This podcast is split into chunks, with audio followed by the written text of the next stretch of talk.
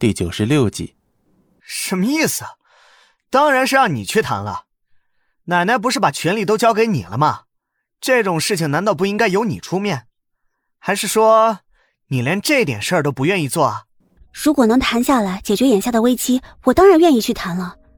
只不过，好啦，那我就辛苦点帮你把人给约出来。这可是我辛辛苦苦才发展出来的关系，你可别给我整黄了。老太君思量了一下后，缓缓的开口：“小鱼啊，奶奶相信你，别让我失望啊。”听到这话，尽管莫小鱼还心存疑虑，但他还是坚定不移的答应了下来。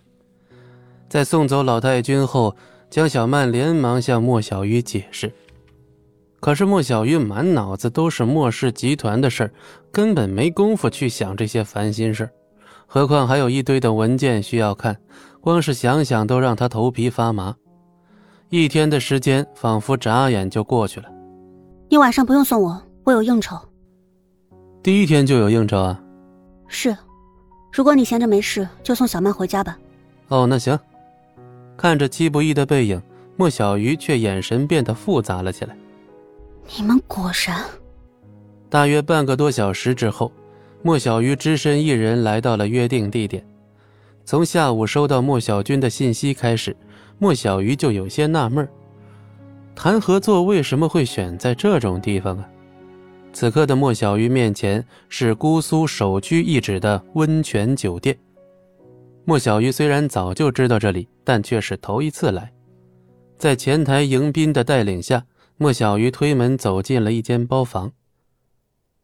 极尽奢华的房间，所有设施一应俱全不说，还有独具特色的人造温泉池，看起来别有一番情调。莫小姐果然是个守时的人。只见一个穿着宽大浴袍的男人走了出来，看上去应该有二十六七岁，但身材却是臃肿不堪，顶着的大肚子都快把浴袍给撑开了。钱公子你好，他眼前的这位便是姑苏珠宝业的龙头钱家的独子钱小龙。呵，呃，早就听说莫小姐是我姑苏数一数二的大美人，今日一见，果然名不虚传啊。钱小龙上下打量着莫小鱼，脸上满满都是惊艳与贪婪之色。莫小鱼被看得有些不自在，甚至想扭头直接离开，可是，一想到事关莫氏集团，他便只能硬着头皮留下来了。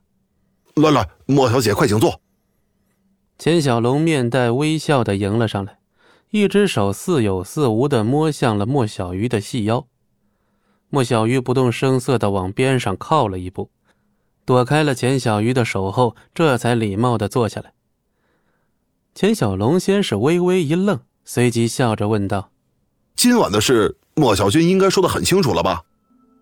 莫小鱼点了点头。见状，钱小龙顿时是欣喜万分，一路小跑着从柜子里取出一只精包装的盒子。莫小姐，这可是我为今晚精心准备的。我想一定特别适合你。钱小龙贪婪地打量着莫小鱼凹凸有致的娇躯，双眼仿佛要喷出火来了。适合我？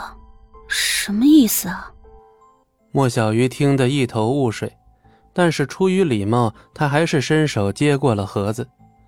然而，当莫小鱼打开盒盖，看到里头装的东西时，整个人都愣在了当场。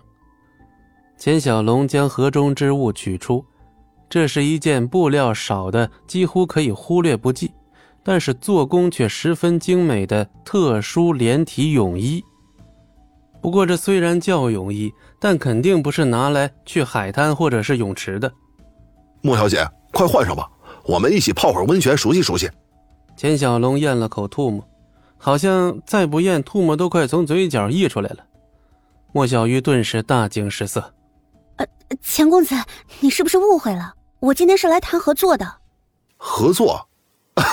哎，这就是合作呀！我今晚可有一笔好几亿的生意 要跟莫小姐谈呢。钱公子，请你自重。怎么来都来了，还装什么贞洁圣女？哦，懂了，原来莫小姐是喜欢这个调调啊。说罢，钱小龙又从柜子里取出了一副手铐和一卷手指粗的麻绳。